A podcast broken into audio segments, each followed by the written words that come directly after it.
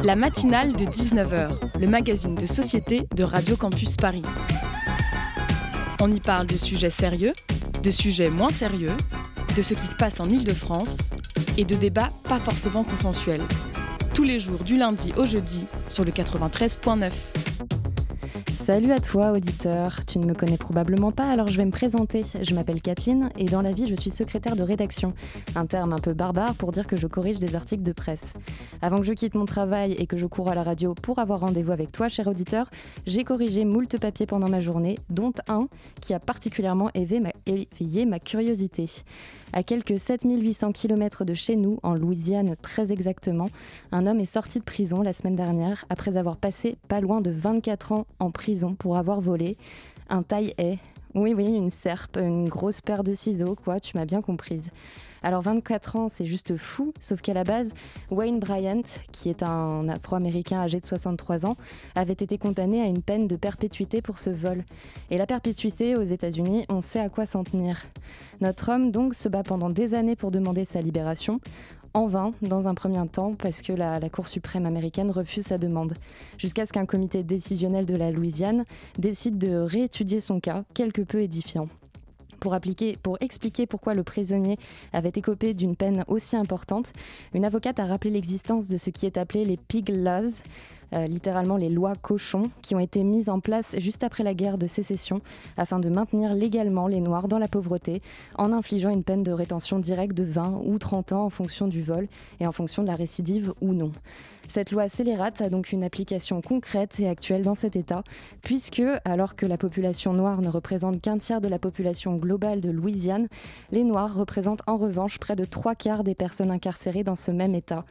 Pour en revenir à Wayne Bryant, qui a été euh, incarcéré en 1997, Personnellement, j'avais 5 ans à cette date. Et vous qui m'écoutiez, ben, peut-être que vous étiez même pas né. Alors apparemment, à sa sortie de prison, il aurait été pris en charge afin de se réinsérer dans la société. Se réinsérer dans une société qui condamne à perpète un homme qui a volé des ciseaux. Vraiment. Hmm.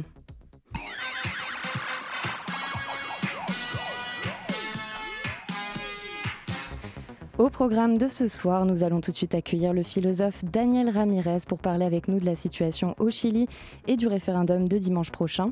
Et puis un peu plus tard dans notre émission, nous accueillerons Nicolas pour notre zoom sur euh, la création contemporaine de l'artiste asiatique Yang Hermine. Notre programme sera également ponctué euh, par la chronique d'Antoinette sur les spectacles du soir et celle de Simon, quelque peu cosmique et nébuleuse. Restez branchés avec nous sur la matinale jusqu'à 19h55. Sortez les cornflakes et la bière, c'est l'heure de la hour. Le 25 octobre, les Chiliens participeront à un référendum historique pour changer la constitution adoptée durant la dictature de Pinochet. Ce vote est l'aboutissement d'un an de manifestations, auxquelles le gouvernement a répondu par une répression violente. 31 morts, des milliers de blessés, dont 468 personnes qui ont perdu un œil par des tirs de policiers ou de militaires. Et on vient d'écouter un extrait d'un reportage de France 24, Chili, une révolution éborgnée. Daniel Ramirez, bonjour. Vous êtes euh, philosophe, euh, diplômé de l'Université catholique de Santiago. Vous écrivez régulièrement pour la revue chilienne El Periodista, notamment sur la question de la Constitution. Et vous avez également suivi de près la crise sociale qui a éclaté l'année dernière. Vous êtes euh, également l'auteur de deux ouvrages sur le Chili, Manifiesto para la Sociedad Futura et Abecedario para cambiar el mundo. Merci à vous d'être venu sur notre plateau ce soir. Bonjour. Et pour mener euh, cet entretien, je suis également en compagnie de Mounir. Salut à toi. Bonsoir. Alors, comme on vient de l'entendre, on va donc parler pendant environ une petite demi-heure ensemble du référendum euh, qui va avoir lieu au Chili dimanche prochain et qui vise à statuer dans un premier temps si oui ou non euh, la Constitution doit être changée. Elle a été révisée à de nombreuses reprises, mais là, c'est la première fois que du coup, on demande un changement euh, de constitution. Je rappelle qu'elle a été éditée en, enfin, adoptée en 1980, donc dans le contexte de la dictature de, Pinochet. Pourquoi est-ce qu'on a attendu 2020 pour revenir sur cette constitution? Oui, ça c'est dû à la façon dont justement les changements de la constitution étaient inscrits dans la même constitution. très difficile de la changer.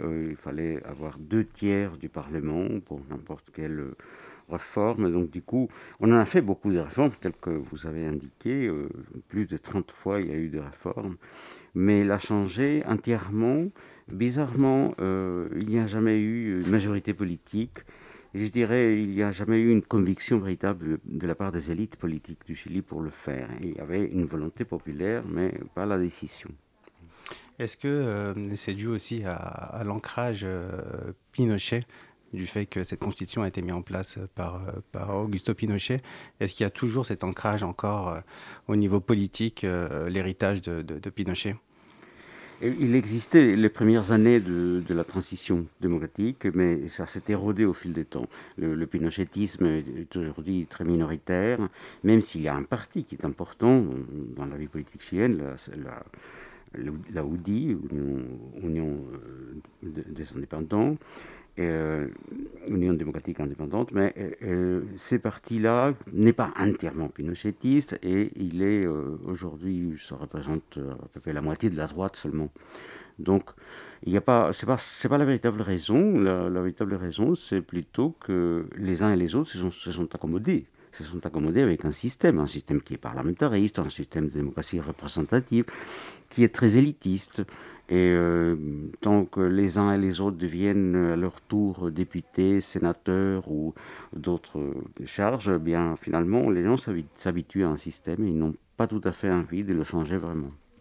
Et alors justement, dans, euh, dans la sphère politique, qui a amené euh, finalement la question du changement de la Constitution? Comment est-ce que justement les partis ont réussi à se mettre d'accord, sachant que les forces d'opposition de droite, enfin la force de droite est contre le changement de la, de la Constitution?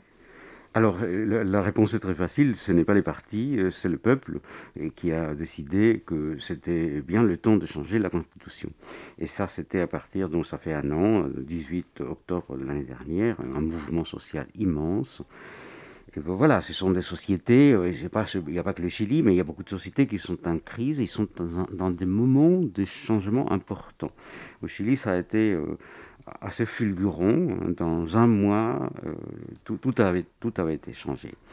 Et euh, donc les élites politiques, d'ailleurs, c'était une réunion des dirigeants des partis, ce qui n'est pas une instance euh, reconnue ni légale, mais ils se sont mis d'accord et ils ont fait cet accord fameux et qui, qui est devenu une loi en décembre de l'année dernière pour ce plébiscite et changement constitutionnel. Et alors justement, sur quel point euh, la Constitution est particulièrement sensible? Je sais que notamment, euh, il y a un point de la Constitution qui, en fait ne, ne, ne donne finalement pas l'accès à l'éducation, enfin ne garantit pas l'accès à l'éducation supérieure et à un système de retraite publique. Euh, est-ce que ça, notamment, c'est des points qui sont attaqués? Qu'est-ce qui est, euh, le chamboulement va porter sur quoi en fait dans cette constitution? Oui, il y a plusieurs choses que les gens demandent d'une façon extrêmement expressive dans les grandes manifestations qu'il y a eu. C'est d'abord effectivement la question des pensions. Hein. Les, pensions sont misérables et, euh, et, parce que tout le système est privé, c'est un système de fonds de pensions privés qui rentrent en concurrence les uns avec les autres et puis qui, finalement tombent des miettes pour les retraités. L'éducation qui est majoritairement privée. En réalité, il y a une éducation publique, mais tellement de mauvaise qualité que ça n'assure aucun avenir aux enfants qui s'éduquent dans ce système. Euh, et puis la médecine, c'est la, même chose. La santé est principalement privée. Pareil, il y a des hôpitaux publics, vous avez le droit d'entrer et de mourir dans un couloir. Donc, euh, ce sont des revendications sociales et économiques majoritairement. Il y a aussi un autre point qui a été très remarqué, c'est les biens nationaux. Vous savez que l'eau, par exemple, au Chili, il est presque entièrement privé. C'est le pays où euh, l'eau est le plus privatisée du monde. Et du coup, il y a des vallées entières où il n'y a pas d'eau. Évidemment, le gouvernement achemine des camions-citernes, ce qui est un absurde total dans un pays plein de vallées et de montagnes où il y a de l'eau qui coule. Euh, mais cette eau est préhendée par des compagnies privées qui cultivent des fruits parfois exotiques, qui ont besoin beaucoup, beaucoup d'eau. Bref, euh, il y a une structure dans cette constitution qui garantit la primauté de ce qui est privé qui passe toujours avant de ce qui est public. Et d'ailleurs, c'est appelé bizarrement euh, la subsidiarité. Le principe de subsidiarité en Europe, c'est connu, c'est un principe de décentralisation. Euh, mais là-bas, c'est entendu d'une façon très, très, curieuse.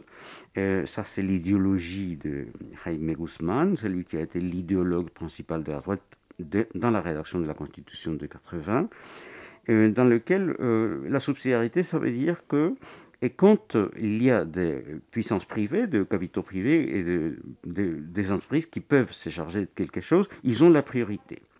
Donc l'État n'intervient que lorsque aucun privé ne s'y intéresse c'est-à-dire lorsque ce n'est pas rentable.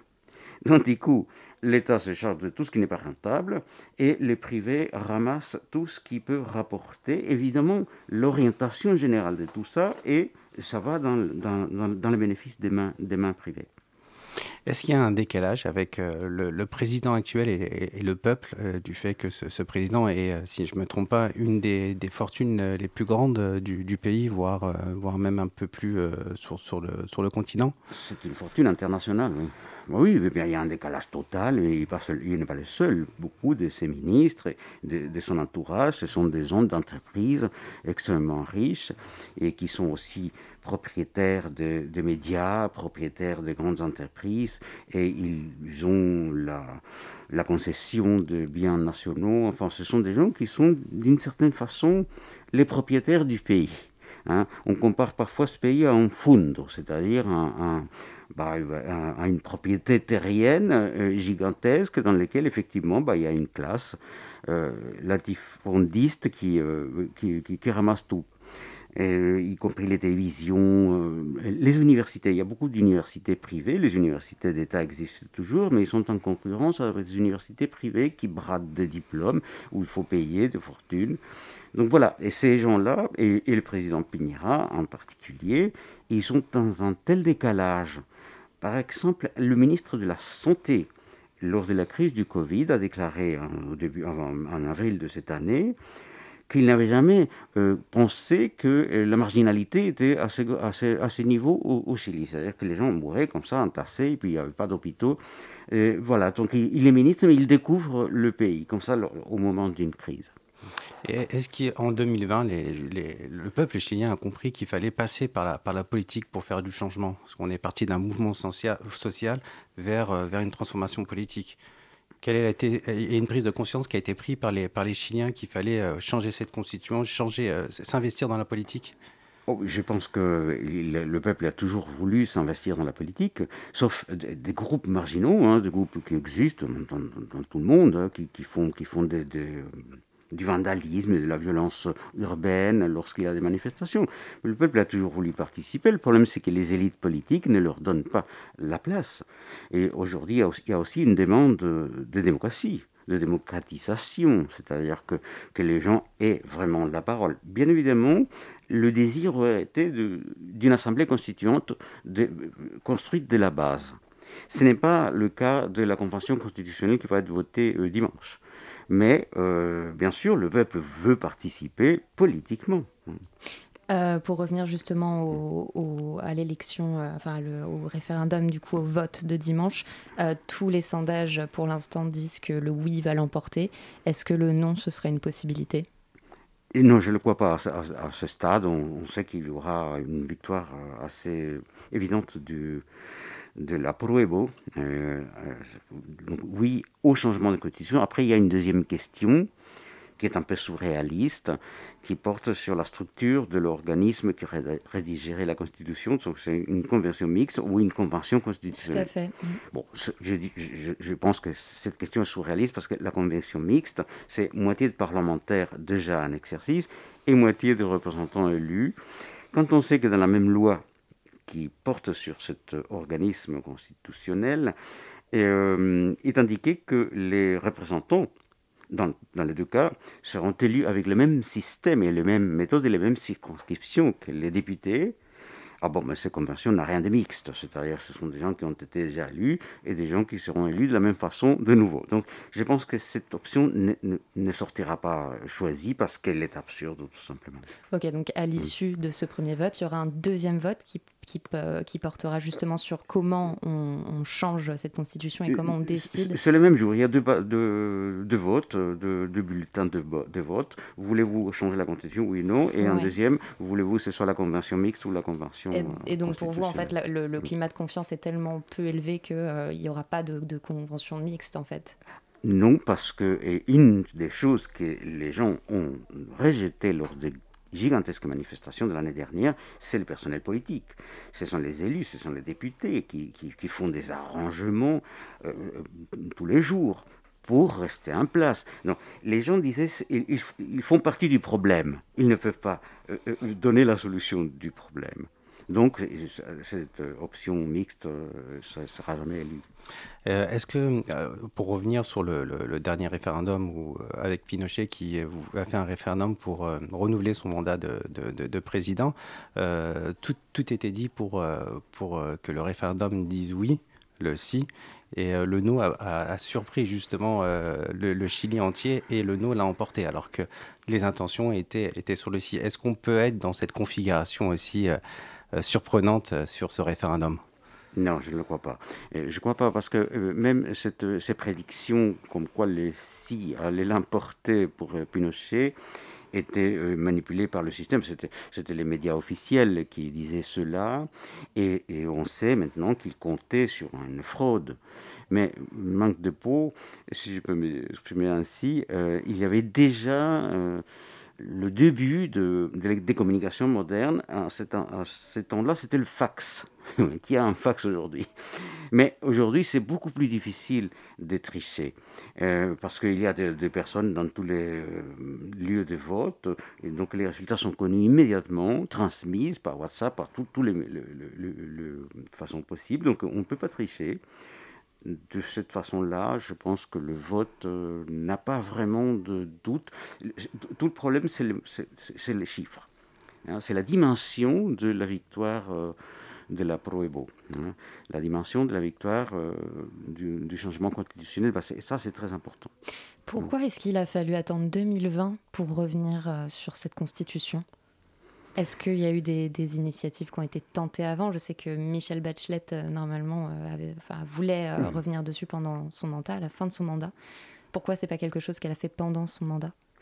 Il y a même dans son premier mandat, au tout début de son premier mandat, dans la première moitié des années 2000, il y a eu la possibilité d'appeler à une assemblée constituante. Mais c'était illégal, c'était n'était pas conçu dans les institutions de la Constitution actuelle, qui a été réformée en 2005 d'une façon importante, mais euh, ça ne comptait pas cette possibilité-là.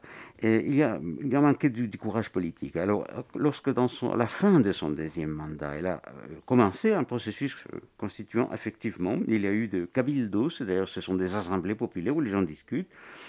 Il a fait ça dans les derniers moments de son mandat, et à la, toute dernière minute, même de ses ministres sont niés de signer le décret et c'est tombé à l'eau d'une façon absolument absurde. Donc, aussi bien manque de lucidité que manque de courage et manque de volonté politique de tous les dirigeants ont fait que, bah voilà, on est en 2020 et à faire quelque chose 30 ans après, euh, 40 euh, ans après l'approbation de la Constitution. On va revenir dessus, euh, Daniel Ramirez, juste après une pause musicale.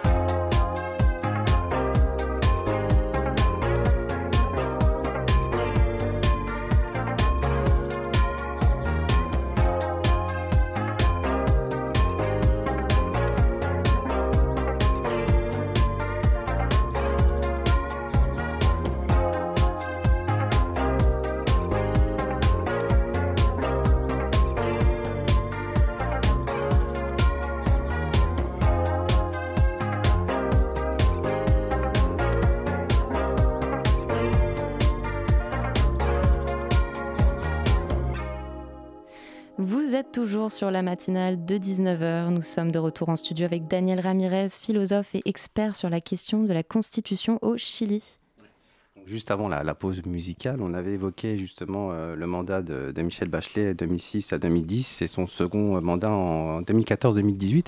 Et vous nous avez parlé qu'elle avait tenté de, vouloir changer la Constitution et vous avez évoqué qu'elle n'a pas eu le courage de, le mettre en place. Pouvez nous définir euh, qu'est-ce qui se cache derrière ce mot courage pour essayer de comprendre euh, les blocages? Tout d'abord, euh, oui, je, dis manque de lucidité et, de courage. Euh, ce sont les deux choses. La lucidité, il a, manqué parce qu'il a présenté ce projet trop tard. Il n'a pas imaginé que bah, les gens bah, ne réagiraient pas, on laisserait traîner pour que son mandat se termine, et que d'ailleurs vienne une alternance et que ce soit de nouveau le président Piñera qui gagne. Manque de courage, je pense que tout le monde l'a eu, pas particulièrement elle. Elle, c'est une femme de grandes valeurs, de grandes expériences, de grandes valeurs politiques, mais son entourage, en revanche, a été euh, extrêmement accommodatif par rapport au système.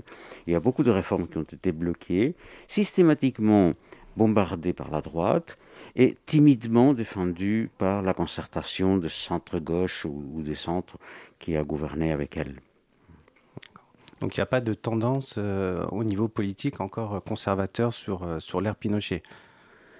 Non, je pense que c'est, comme je disais, c'est une petite minorité qui est nostalgique des dictateurs, comme il y a des franquistes en Espagne, comme ça, ça existe, mais c'est, une minorité actuellement. Et il y a, il y a en revanche une droite dure, ça oui, qui ont en gros, je sais pas, 35 ou 40% hein, des électeurs, c'est quand même beaucoup. Mais elle change aussi par exemple, certains dirigeants de la droite euh, parlementaire, disons républicaine, euh, ils ont dit, se sont manifestés pour, euh, pour le oui à la constitution, au changement constitutionnel. Euh, la constitution chilienne, elle, euh, elle, se réfère quand même à des principes économiques euh, liés aux Chicago Boys, donc qui est un, groupe d'économistes qui a été formé aux États-Unis, donc chilien, qui a été formé aux États-Unis par Milton Friedman, qu'on connaît, grand économiste néolibéral. Est-ce que cette rupture avec la constitution, ça veut dire aussi rupture avec toute l'idéologie néolibérale? C'est ce que les gens voudraient. C'est ce que le peuple demande, et ça c'est assez clair dans les manifestations. On voit les pancartes, on voit les chansons, les discours. Mais je ne suis pas tout à fait sûr que les gens qui vont être élus, euh, notamment avec le système d'élection des députés, seraient tous pour cela. Il faut savoir que dans les constitutions, normalement, sur ce qu'on appelle les constitutionnalismes, il y a très peu sur l'économie. Euh, ce sont les droits, les droits citoyens, les institutions de la République, les structures de la démocratie, et puis il n'y a, pas grand-chose d'autre. Et donc ça sera déjà difficile d'introduire ces thématiques économiques et de justice sociale dans la Constitution. C'est pour ça que les pourcentages de la victoire euh, du dimanche est très important. Il faut que ce soit vraiment euh, important. Est-ce que le changement de la Constitution va être un, tournant pour le, peuple mapuche, donc un peuple indigène qui, euh, est au sud euh, du Chili, qui n'est pas représenté politique, qui subit des, injustices? Est-ce qu'à la fois il va y avoir un nouveau tournant pour ce peuple? Est-ce qu'ils vont participer aussi à cette Constitution, sachant que c'est un peuple qui représente à peu près, vous me direz si je me trompe, 10% euh, de la population chilienne? C'est une question très importante. Le peuple mapuche a été humilié et, euh, expulsé. Et, on a usurpé cette terre d'une façon grotesque pendant plus d'un siècle. Et euh, j'ai dit plus d'un siècle parce que ça date pas de la conquête espagnole. C'est la République du Chili que, à la fin du 19e siècle, a repris la domination sur cette, cette terre-là qui était restée indépendante. Donc la nation mapuche a été une nation indépendante la, plus grande partie de son histoire. Donc, après, le même problème que je disais par rapport à la Constitution, c'est par rapport à la question euh, mapuche. Euh, aucune majorité, que ce soit des centres-gauche ou des centres-droits qui ont gouverné, n'a eu non plus la force, le courage, la lucidité et les moyens politiques de régler ce problème. donc le, le Mapuche continue à être exclus principalement des institutions. Bon, on, pourrait me dire, oui, mais ce sont des citoyens chiliens, donc ils peuvent participer, mais ils ne peuvent pas participer comme peuple. Et là, il y a un gros problème. ce que ça contredit un des principes de la politique mondiale, qui est l'autodétermination des peuples. Donc là, c'est euh, une des choses qui sans doute va changer dans la Constitution. Le problème, c'est de savoir comment. Est-ce qu'il va, il va y avoir une reconnaissance du peuple, des peuples originaires en général. On, appelle comme ça au Chili les peuples originaires, qui n'est pas seulement le peuple mapuche, il y a aussi les Rapa Nui, l'île des Pâques, et Atacameños il y a, d'autres peuples. Il y aura sans doute cette reconnaissance. Mais il faut que ça aille plus loin qu'une question symbolique. Hein. Nous sommes reconnaissants, nous reconnaissons le, le peuple, la, les legs ancestrales. on peut mettre des très belles paroles, mais ce qui serait vraiment courageux, ça serait de reconnaître un statut d'autonomie renforcée à la région de l'Araucanie, hein, euh, que eux ils appellent le Walmapu.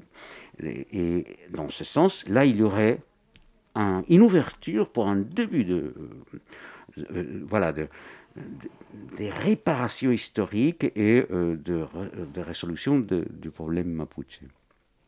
Est-ce qu'on pourrait faire un rapprochement entre la crise des, Gilets jaunes en France et ce qui se passe euh, actuellement au Chili est-ce, que vous avez analysé euh, la situation entre les deux pays, les similitudes entre les deux oui, mouvements? Il y a des similitudes, bien, bien évidemment, et je dirais même avec beaucoup d'autres pays. Hein. Vous savez, en Algérie, il y a eu au même temps un mouvement très important. Au Liban, ça a commencé peu avant, l'année dernière. À Hong Kong, il y a beaucoup de pays où il y a eu des énormes mouvements en France, euh, la question des Gilets jaunes a été principalement une question sociale des classes moyennes appauvries ou alors angoissées, qui n'ont plus un avenir clair.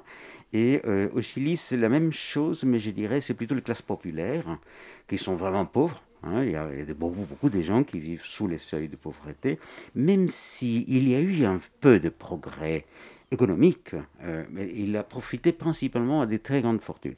Donc, bien évidemment, cette question économique et sociale est similaire, mais il y a un autre aspect qui est un peu similaire, c'est, vous vous souvenez, la revendication des Gilets jaunes sur le, sur le référendum d'initiative, voilà, RIC, qui est une revendication de démocratie. Il pourrait se contenter d'avoir été contre la hausse du prix de l'essence, mais en réalité, quand les mouvements populaire demande plus de démocratie, franchement, le personnel politique devrait les prendre au sérieux car c'est une preuve de maturité. Le peuple sont mûrs pour participer, pour être là où euh, les choses se décident. Et ça, les élites politiques n'en veulent nulle part. Donc ils se débrouillent pour les marginaliser. Et une des choses qu'on fait le plus facilement, c'est soit d'en faire appel, parce qu'il y a quelque chose que... soit d'autoriser ou de euh, euh, permettre la, la, participation des casseurs de groupes violents et marginaux qui viennent produire de la destruction et comme ça le mouvement perd de son prestige et beaucoup de gens se détournent ou ils ont peur. Et ça c'est un peu pareil que ce qui a été fait en France. Euh, là-bas, c'est la même chose. Dès qu'il y avait des manifestations, il y avait un groupe qui avait incendié des choses. Et qu'est-ce qui se passe? Comme les médias appartiennent aux mêmes, à peu près dans tous les pays d'ailleurs, eh bien, le lendemain, qu'est-ce qu'on parle? Des incendies. Et on montre en boucle, euh, là, il y a eu deux églises incendiées, une une église institutionnelle de, la police. Bon, voilà, ça a été incendié parce que les gens se vengent. D'ailleurs, on ne sait jamais qui produit les incendies. Donc, du coup, euh, bah oui, là, il y a un gros problème de, démocratie. Hein, et le, RIC, les, gens là-bas demandent euh, bien d'autres choses hein, au niveau de démocratie participative. Comment il va se passer d'ailleurs le vote euh, avec la crise du coronavirus? Oh, bah, je pense que les gens seront les plus prudents du monde. Hein. Il y a, d'ailleurs, ça ne sera pas à l'ambassade comme c'est normalement. C'est dans, on, a, on a trouvé un lycée où il y a plus de places. Parce que le Chili était quand même confiné pendant quasiment six ah mois euh, dernièrement. Est-ce que, est-ce que les gens euh, voilà, vont être déconfinés au fur et à mesure pour pouvoir Excusez-moi, je, je, pensais aux élections ici à Paris. Non, mais bien sûr, euh, là-bas, tout, tout, sera mis en place pour que ça se passe bien. Ça, je pense que les maires, qui sont plutôt le les communes qui organisent les votes sont responsables et les gens le, sont aussi. Je ne pense pas que beaucoup de gens, peut-être certaines personnes âgées, mais pas beaucoup de gens vont rester chez eux par peur de la contagion parce que l'enjeu est très important. Hein, l'enjeu est très important, donc il suffit de maintenir la distance, aller avec son masque, son, son stylo. Et ça se passera bien, j'espère que ça sera le moment d'une reconstruction de ce pays. Et vous, du coup, vous allez voter? Ah, Bien sûr. vous allez vous rendre au Chili? Ah ben non, non, je vote ici. Euh, le, vote est organisé par euh, le consulat et on, vote. Euh, les résidents en France, ils ont le droit de vote d'ailleurs depuis pas longtemps. C'était depuis les dernières élections présidentielles. Donc on, peut voter. Daniel Ramirez, c'est bientôt la fin de notre entretien. Est-ce que vous avez un mot de la fin? Oui, je dirais à mes compatriotes euh, et puis à des gens qui s'intéressent à, ces pays d'être très attentifs, d'être lucides, de s'informer, de lire, de réfléchir beaucoup, de discuter, car euh, le débat d'idées est très important. Les débats d'idées euh, qui comptent principalement sur l'après, sur qu'est-ce qu'on va vouloir mettre dans cette constitution. Et pour ça, il faut en parler partout, faire pression sur les gens qui seront élus pour qu'il y ait effectivement des contenus substantiels de justice sociale, de démocratisation du pays, de partage des territoires, de décentralisation, pour que ça ne continue pas comme avant. Vous savez, il y a, euh, au Chili, il y a une expression qu'on utilise tout le temps, c'est le gatopardisme. Le gatopardo, c'est, en France, c'est le guépard. C'est un roman donc, de Lampedusa qui a été porté brillamment au cinéma par Visconti. Eh bien, et ça, pourquoi on dit euh, le guépardisme? C'est parce qu'il y a une phrase qu'un prince prononce dans ce film, il dit il faut que tout change pour que tout continue comme avant. Donc, du coup, cette expression vient symboliser au Chili le fait que le personnel politique fait des gestes, fait des vouloirs. Il y a beaucoup de choses qui changent, on en parle, et après, tout reste pareil. Donc pour éviter le phénomène du gâteau-bardisme, effectivement, il va falloir non pas se contenter de la victoire de dimanche, mais être extrêmement vigilant, vigilant et actif pour le débat d'idées qui, qui doit suivre à ce vote. Merci beaucoup, euh, Daniel Ramirez, d'être venu sur notre plateau de la matinale de Radio Campus Paris. Euh, on vous souhaite un bon retour avant l'heure du couvre-feu. Chers éditeurs, on passe à la deuxième partie de notre émission juste après cette pause musicale. Thank you.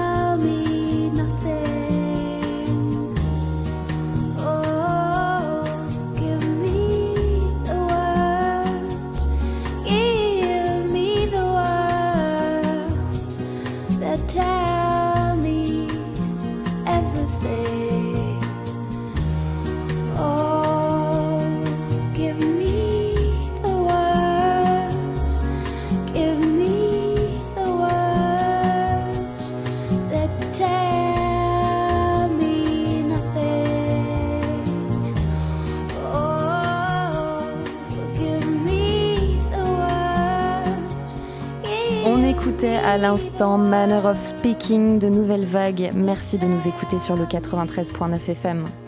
La matinale de 19h sur Radio Campus Paris. Et c'est l'heure de la chronique d'Antoinette. Salut à toi. Salut à tous.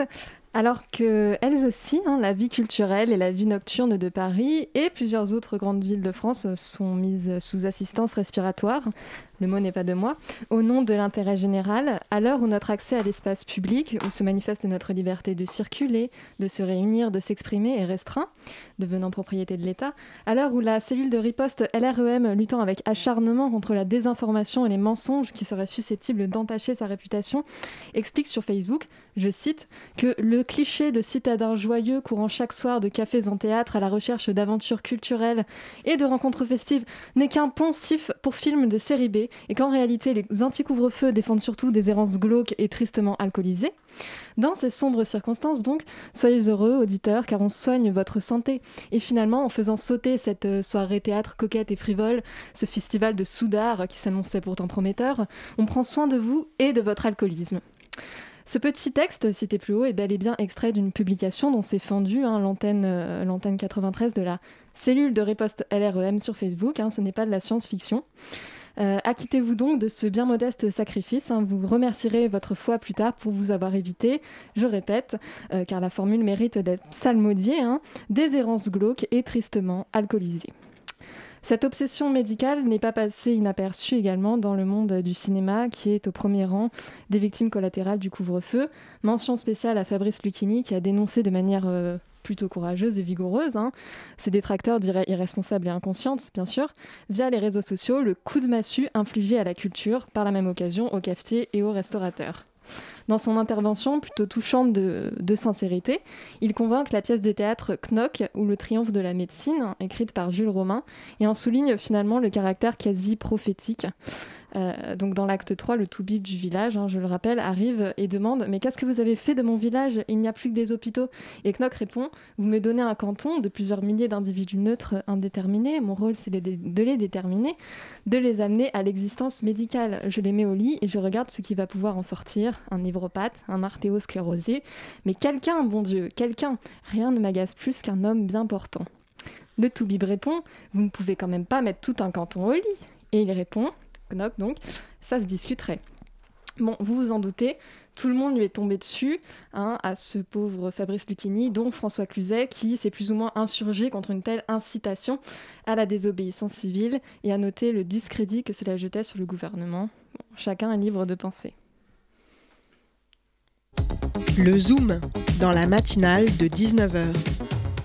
C'est à présent l'heure du Zoom. Salut Nicolas. Salut la saison des couleurs s'annonce, alors pourquoi pas en profiter pour aller voir une exposition consacrée à Yang Hermine, cette, euh, cette artiste dont la couleur règne en maître dans son œuvre. C'est justement ce que vous propose le musée d'art et d'histoire Louis Sanlec à l'île Adam, dans, dans le Val d'Oise, du 17, 19 septembre au 14 février. Caroline Oliveira est là pour nous en parler. Bonsoir. Bonsoir, Caroline. Alors tout d'abord, tout d'abord, qui est Yang Hermine? Alors Yang Hermine est un artiste euh, contemporain euh, chinois.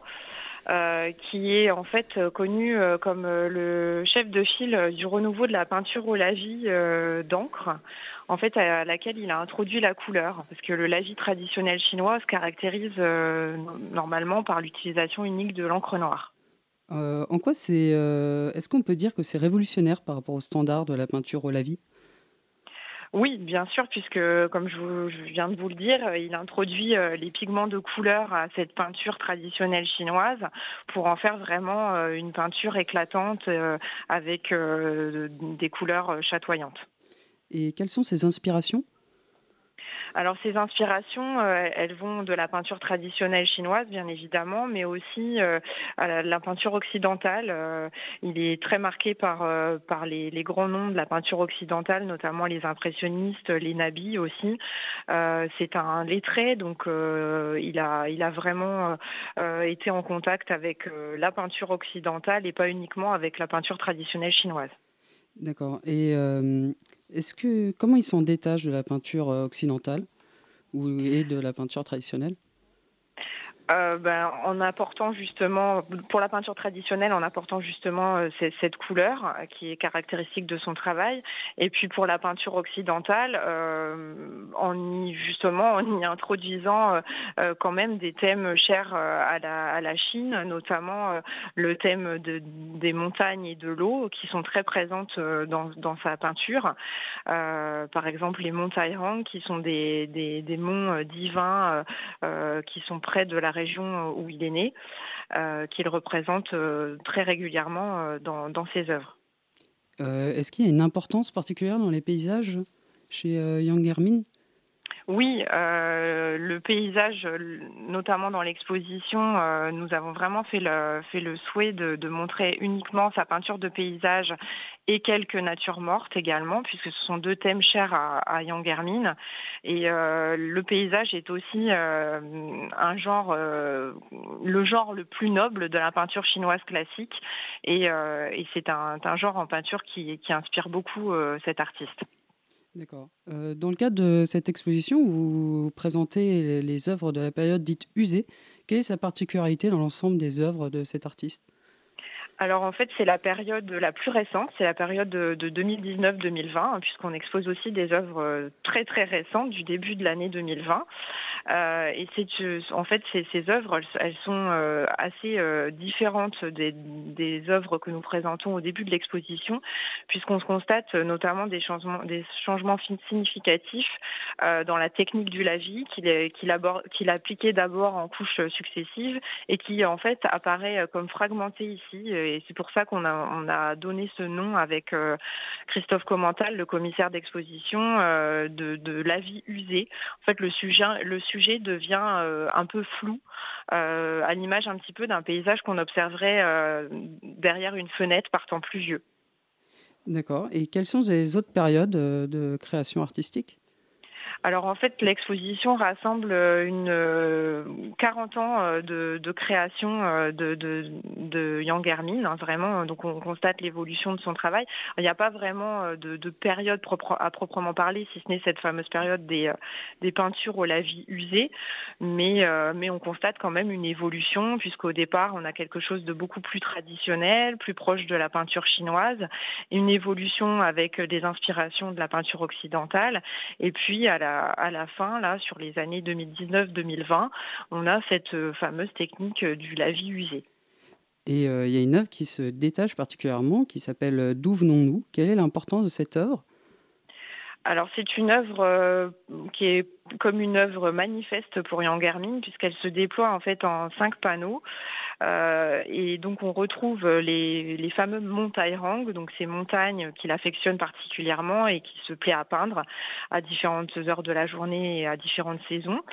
Euh, mais on trouve aussi euh, deux, panneaux qui se côtoient, deux panneaux plus centraux qui se côtoient, qui sont une œuvre de, de Gauguin qu'il reprend en fait, qui est une œuvre emblématique qui s'intitule Area Area, qui est une huile, sur toile qui est conservée au musée d'Orsay, qu'il a reprise au Lavis en fait, et une œuvre de Van Gogh, euh, les tournesols, alors pas ceux forcément euh, qu'on connaît euh, bien, mais une des œuvres phares quand même de Van Gogh, des tournesols qui se trouve au Kunstmuseum de Berne en Suisse, qui en fait se sont reprises ici au Lavis.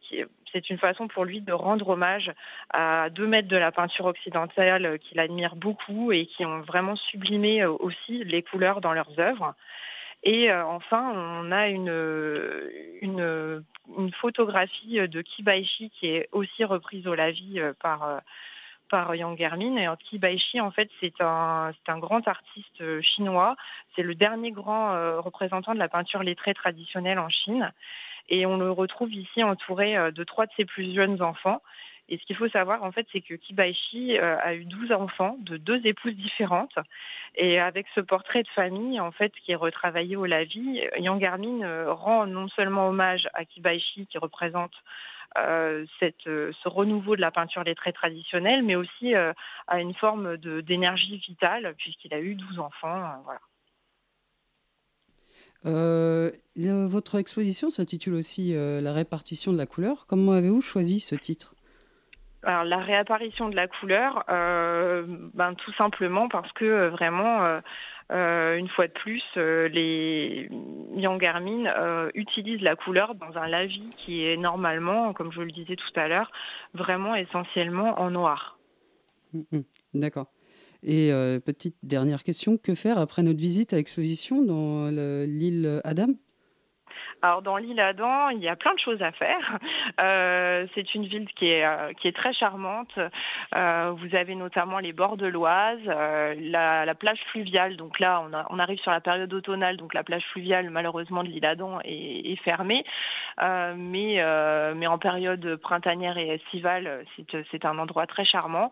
Hum, sinon, donc les bords de l'Oise, la forêt domaniale et les nombreux parcs et jardins de, de l'île Adam qui, qui en font euh, une, ville très agréable, et également un pavillon chinois euh, qui est une fabrique en fait du XVIIIe siècle qui, se trouve à l'île Adam et qui est une fantaisie du XVIIIe siècle créée euh, à l'image des, des kiosques et temples chinois.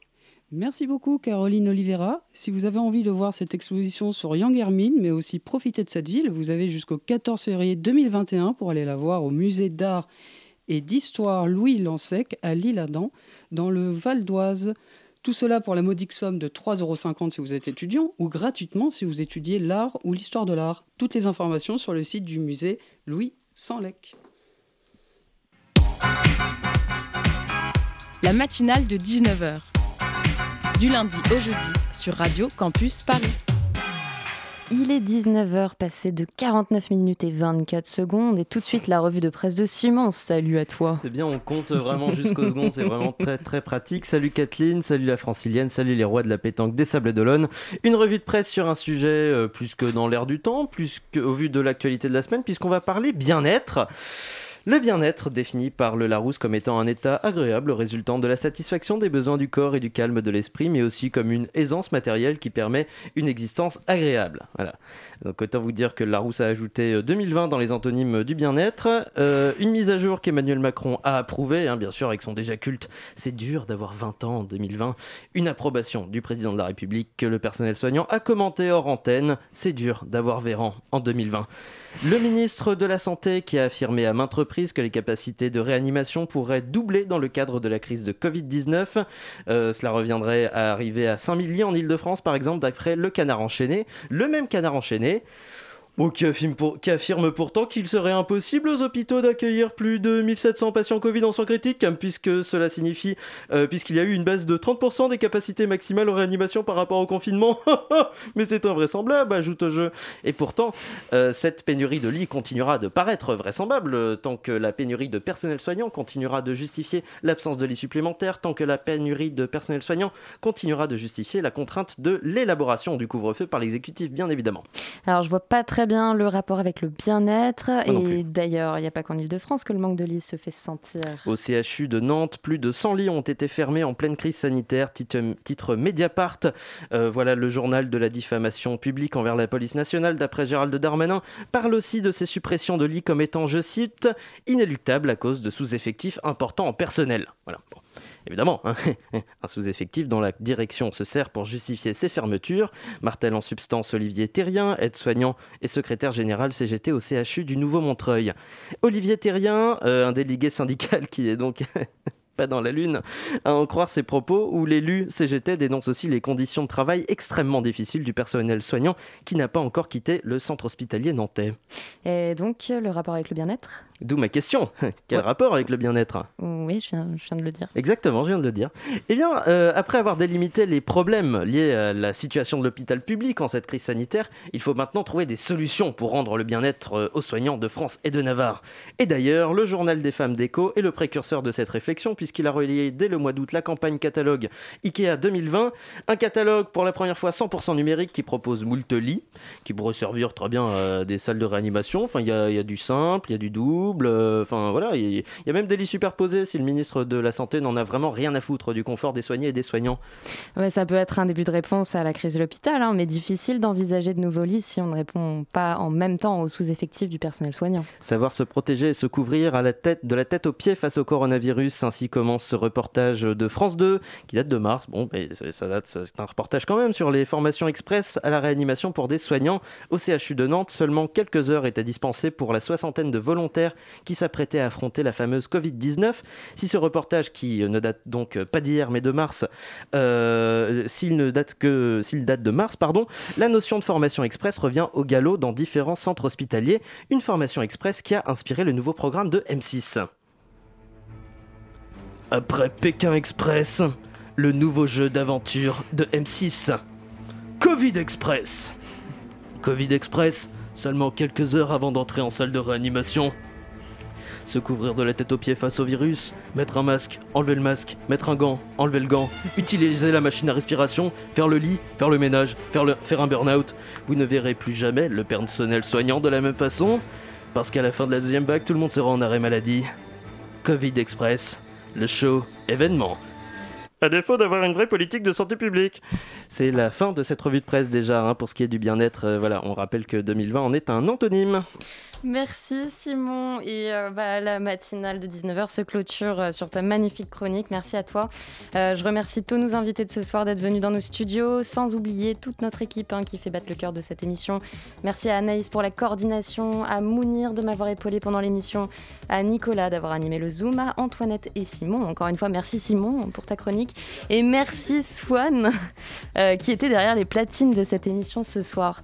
Quant à nous, bah, vous nous retrouverez dès lundi prochain, même heure, même fréquence. Et bah, bonne fin de semaine à tous, hein, chers auditeurs, et à tantôt.